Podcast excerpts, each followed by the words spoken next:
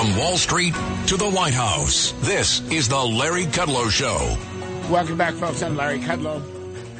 And it is with great pleasure that I bring in my friend Kayleigh McEnany, who was former White House press secretary in the Trump administration, the, presently the co host of Fox News Outnumbered, and a New York Times best-selling author, and she's doing it again. Her new book is coming out in May 2nd, and it's titled Serenity in the Storm Living Through Chaos by Leaning on Christ. And I love that right there. I love it. I'm all for it. I don't have the book yet, but I, I love this. I love the notes. And Kayleigh, thank you for coming on. And Hey, go ahead. yeah, great to join you, Larry. And I will make sure you get a book. It's a pleasure to join you. Um, as you know, you are a beloved former and current colleague. You're the best. I, you know, I just love this. You've, um, I'm just reading through some of the notes. That's why I really want to read this book. But you look at all these problems, social problems, uh, diplomatic war problems, Afghanistan crime problems. You look at it through the lens of faith, and you say um, the storms we face have prompted many great leaders to rise to the moment and have left a yearning in the human heart for a Savior, Jesus Christ, who is walking alongside us every step of the way. You know, um, Kayleigh, I've been through my own problems and crises in my life, and uh, I believe uh, in the last 30 years that Jesus Christ has walked alongside me. He's fallen with me and he's risen with me, or let me just say, he's pulled me back up. So I just think right off the top, I, I love what you're saying here. Love this.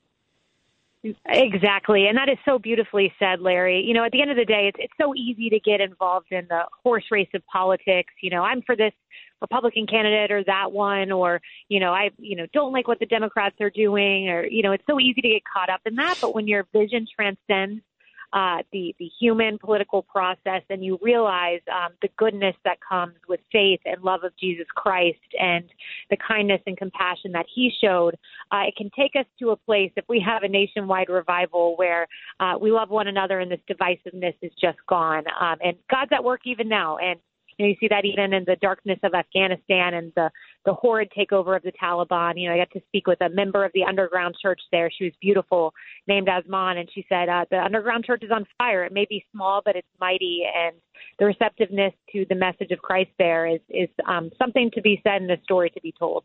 Kayleigh, this um, sounds to me like an optimistic book. It is. Look, we live in, in dark times. Um, there's no doubt about that. You just turn on the news and you see it. So we've got to be real and candid and realistic about where we are.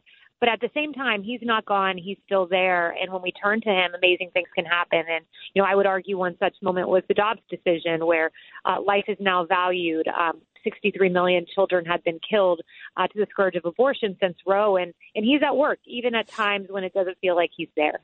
Who else? What? Uh, I want to get talk politics with you. I want to talk, you know, low and dirty politics with you. But I want, Yes. I want to start with the high road on this lovely book. Um, what other examples do you talk about in the book? One of them is religious freedom. You know, when uh, you go back to the the 60s and the 70s, where we had a Supreme Court that said, you know, no, you can't say God in school. You can't pray in school. Um, that that's not fair. Um, you know, they they essentially took God out of society entirely, and the court actually, when it took out school prayer, said, you know, yes, there's separation of church and state, but that doesn't mean that we create a religion of secularism in this country. And what we've seen for decades is the court do just that. But um, all of a sudden, Amy Coney Barrett gets to the court, and these onerous COVID restrictions are, are wiped away that you targeted churches. Uh, Coach Kennedy can now kneel in silent prayer, silent prayer on the 50 yard line after a football game by himself, which is un- inconceivable that uh, there was a point in our country where you couldn't do that. But uh, religious liberty is another example where you're seeing him at work even when it feels dim. Yeah, I mean, you know, uh, look, the way the left is trying to change our culture, cancel culture, there's no God, there's no religion, there's no family, there's no work, right? It's all government. Government is God, government is religion, government is family, government provides the work, government is investment. There's no, you know, in, in my line, the economy, there's there's no free enterprise, there's no free markets anymore. It's all government dominated. In fact, we just had one, Kayleigh. We had uh, this um, earlier last week. The EPA comes out with a, a tailpipe, you know, auto regulation that will basically uh, end uh, the internal combustion engine. And our our former colleague Steve Miller is on the show, and he says to me, "Well, we're going to end the internal combustion engine. Did anyone vote on that, House or Senate? No, they're just going to declare it." Just like they're declaring, you know, no, you're right about religion in the school. Kelly, when I was a kid, listen to this. When I was a kid, I went to this place called the Dwight Englewood School. We said the Lord's Prayer in homeroom. Now, this is a long time ago. You couldn't get it. They'd probably shoot you for that now. But we actually said the Lord's Prayer in homeroom at the beginning of the day. Go figure. Yeah, it's that's exactly right. And look, you can opt out of that if you so choose. Um, you know that that is um, one answer to that. But what's interesting to me is so Madalyn Murray O'Hair, who's a famous atheist, uh, she was responsible for getting prayer out of schools in large part. Mm. Um, but what was interesting, her son, Bill Murray, later in life rejected his mother's atheist views, um, and he had uh, alcohol problems at the time when he was, um, you know, godless, and he changed his life, and you could see the evidence in the way his life changed. Um, and not only that, he pointed out Baltimore schools used to be a place when there was prayer in schools where you didn't need security guards, mm. there was no violence in schools. And he said you took out prayer from schools, and all of the scourges we see happening in the American education system can be traced back to the moment when we chase God out of the schools. But totally to your point, big government, the EV rules, you know, the big G seems to be government these days and not mm. God. And uh, mm. wow, what are we reaping?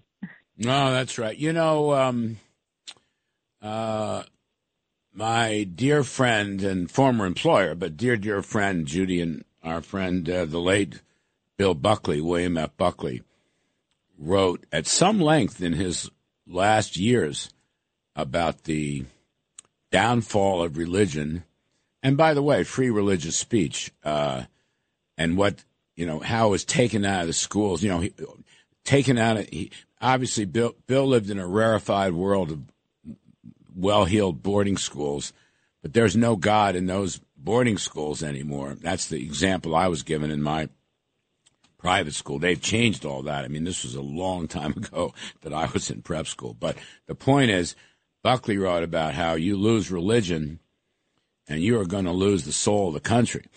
Uh, our friend Bill Bennett, who I don't know if you know Bill, he's a pal of mine from the Reagan years. Um, often comes on our show and talks about that. You lose religion, uh, you lose the soul of the country, you lose your culture, you lose your bearings, Kayleigh, you know? So I see a book here that talks about a yearning in the human heart for a Savior, Jesus Christ, who was walking alongside us every step of the way.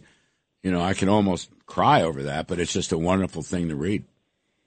Yeah, it's so true, and especially you know I get into social media, um, you know, with young girls. It it really troubled me and broke my heart um, when I saw the CDC statistic that one in three girls are contemplating suicide or have thought about it. I mean that that's amazing. Mm. Thirty mm. percent. You walk mm. down the street, you see three girls. One of those girls has thought about suicide, and mm. when we live in a society where your answer is Twitter and Instagram. You know, I grew up, MySpace was created just as I was uh, leaving high school, so I didn't really grow up in this generation.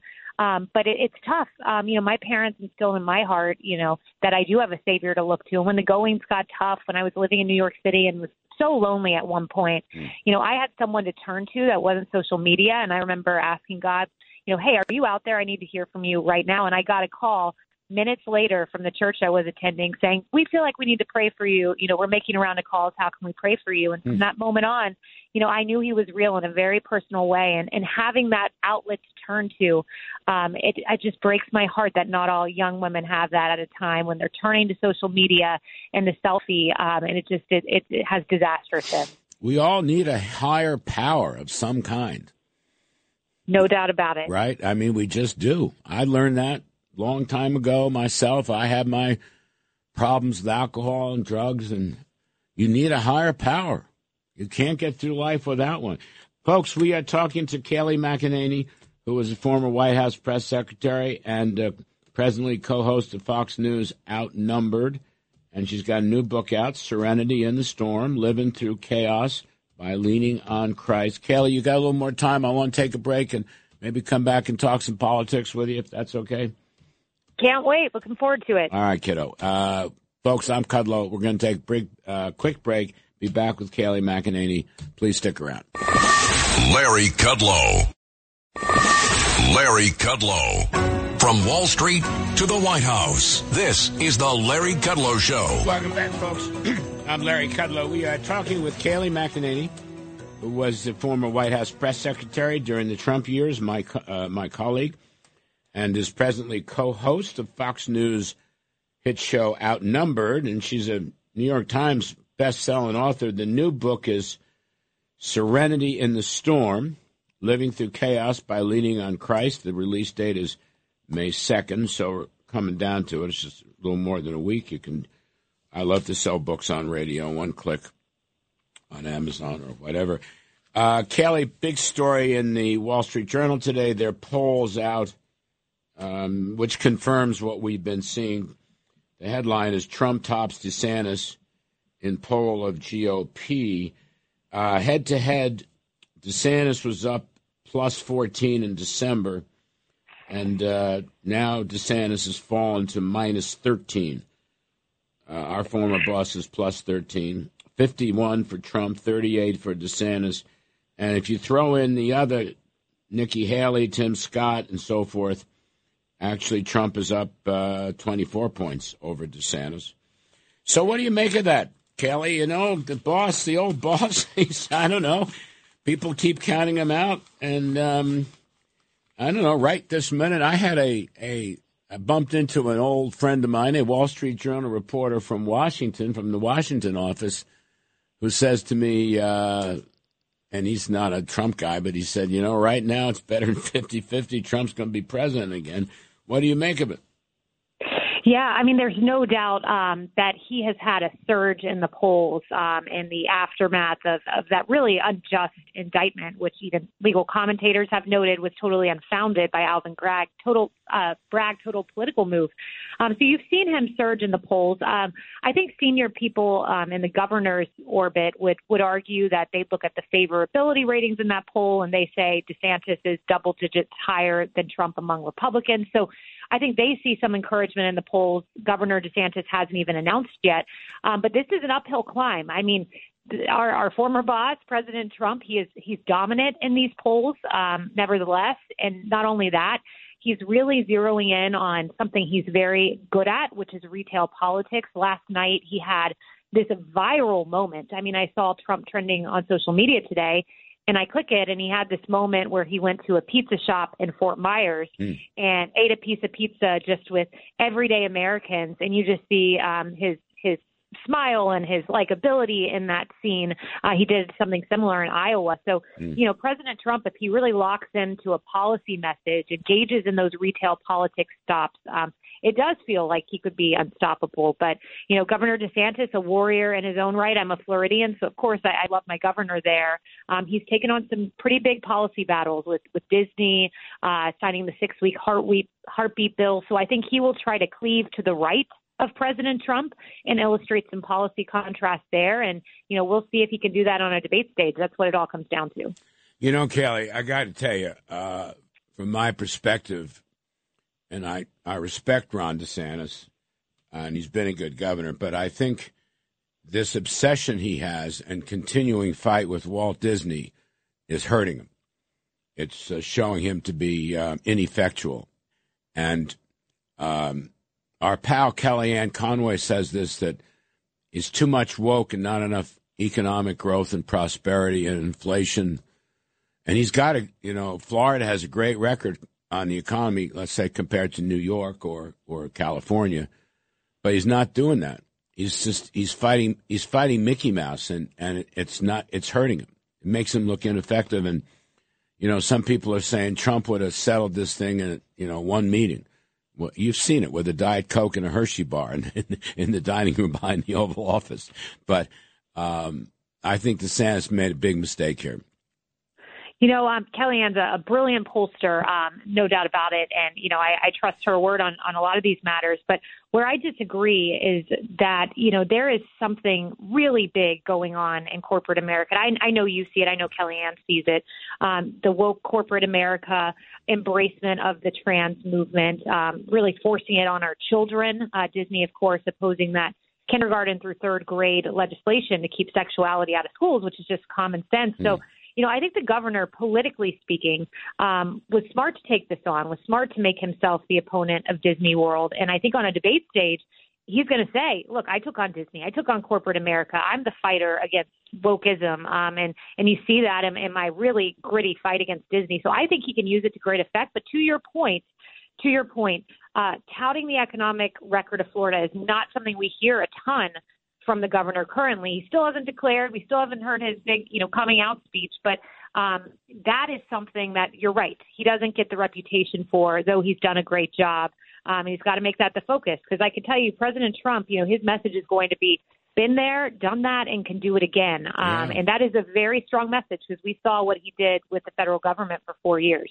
I sent you the Wall Street Journal editorial, Florida versus New York uh, which is something that I did on the air twice. In fact, I wrote, um, I don't know, one or two columns about it. On, let's see, if you live in New York, if you live in New York City, your state and local tax is fourteen point eight percent. If you live in Miami, Florida, your state and local tax is zero. Now, I, I right. would I would want to promote that, and Florida has a higher population than New York. They passed New York in population, but the Florida budget is half the size of New York. And meanwhile, Florida is growing three times as fast with an unemployment rate that is uh, half again as low as New York. Now, if I were he, uh, I'd be talking about that. If I were DeSantis, I'd be talking about that. It's right. You know, yeah, that, it, the prosperity agenda, Kayla. You you remember when you were the press secretary, right? You'd get an economic number, you'd you'd send me an email, and I'd give you the bullets back. You know that it's it's just as hot now as it was a few years ago.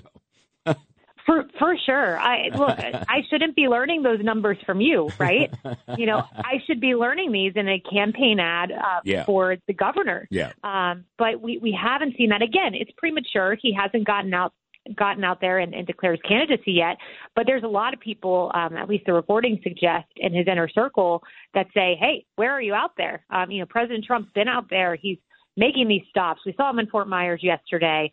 Uh, he's going to Iowa, and I, I know the governor's on a book tour, but w- where are you out there making this message in a campaign fashion? Mm. Um, I think is a really, really good point. Um, and you know, I, when you're taking on President Trump, you are taking on a, a gargantuan in Republican politics, and. Mm um, you know, I never bet against him, and, and when you do bet against him, you often end up wrong. But Republican voters, you know, they'll make that determination. But I think you're you're spot on uh, with that economic message that we haven't had to, heard too much of just yet. No, I'm waiting for DeSantis to call. He hadn't called, so I'm I, so I, I'm just doing it on the air with you. Uh, anyway, on the other side of the coin, uh, it's interesting with the Democrats. Robert F. Kennedy Jr., who is not going to be president, but Robert F. Kennedy Jr. throws his hat in the ring. Right? I know, I know uh, uh, Bob Kennedy. You know, I used to, he used to come on my old CNBC show uh, on climate change stuff. But so he throws his hat in the ring, Kayleigh, and um, he's got he gets fourteen percent support. And then the other one, uh, the other gal, Williamson, uh, I think she has four or five percent. And um, then there's a lot of undecideds. And we really, I do not see how Joe Biden can make this race. I do not see it physically, and he's so unpopular, and his disapprovals are so high. And I was wondering, Mike. I guess my question to you is, um, with Kennedy in the race getting 14%, is that open the door for others? You know, get whether it's Gavin Newsom or Pritzker or whoever the heck is going to run more established candidates with more resources than Bob Kennedy. You think this is the beginning. I mean, here, just last one. I don't mean to prattle on, but uh, Kennedy throws. Kennedy makes his announcement on on Thursday, and that Thursday afternoon, the White House political people say they start putting the word out that Biden's going to announce on Tuesday. So all of a sudden, Kennedy triggered that response. Now I just wonder what else Kennedy's going to trigger. I, I think you couldn't be more accurate on that. I look the the White House I think would tell you, oh no, we're you know we're doing this April announcement date uh, because it's the anniversary of when Biden announced you know four years ago. Uh, not only that, he has international trips coming up, and we have debt ceiling negotiations, so this is the time period. Um, the problem is Axios had reported that Biden was going to wait until the fall. He had no reason to get in. Republicans were looking chaotic, and he's going to let them do their chaotic primary and mm. come in uh, you know, in the fall. Well, all of a sudden, you're exactly right. That changed in a 24 hour frame. uh, I think because of Robert Kennedy and his double digit polling. And I think what lends even more credence to your theory is Biden is announcing Tuesday, according to the Washington Post, with a video on Twitter. I mean, you would think you're the sitting president. You have every resource at your disposal, and you're not announcing in front of a massive crowd wow. with the like aura of like Air Force One in the background. What oh, are you oh, doing? So I, I, think you're exactly right. I hadn't seen that part. I'm going to go and read that. Kayleigh McEnany, the name of the book, Serenity in the Storm: Living Through Chaos by Leaning on Christ. Wonderful lady. Thank you so much for coming on. Larry Kudlow. When you need mealtime inspiration, it's worth shopping Kroger, where you'll find over 30,000 mouth-watering choices that excite your inner foodie. And no matter what tasty choice you make, you'll enjoy our everyday low prices, plus extra ways to save, like digital coupons worth over $600 each week. You can also save up to $1 off per gallon at the pump with fuel points. More savings and more inspiring flavors make shopping Kroger worth it every time. Kroger, fresh for everyone. Fuel restrictions apply.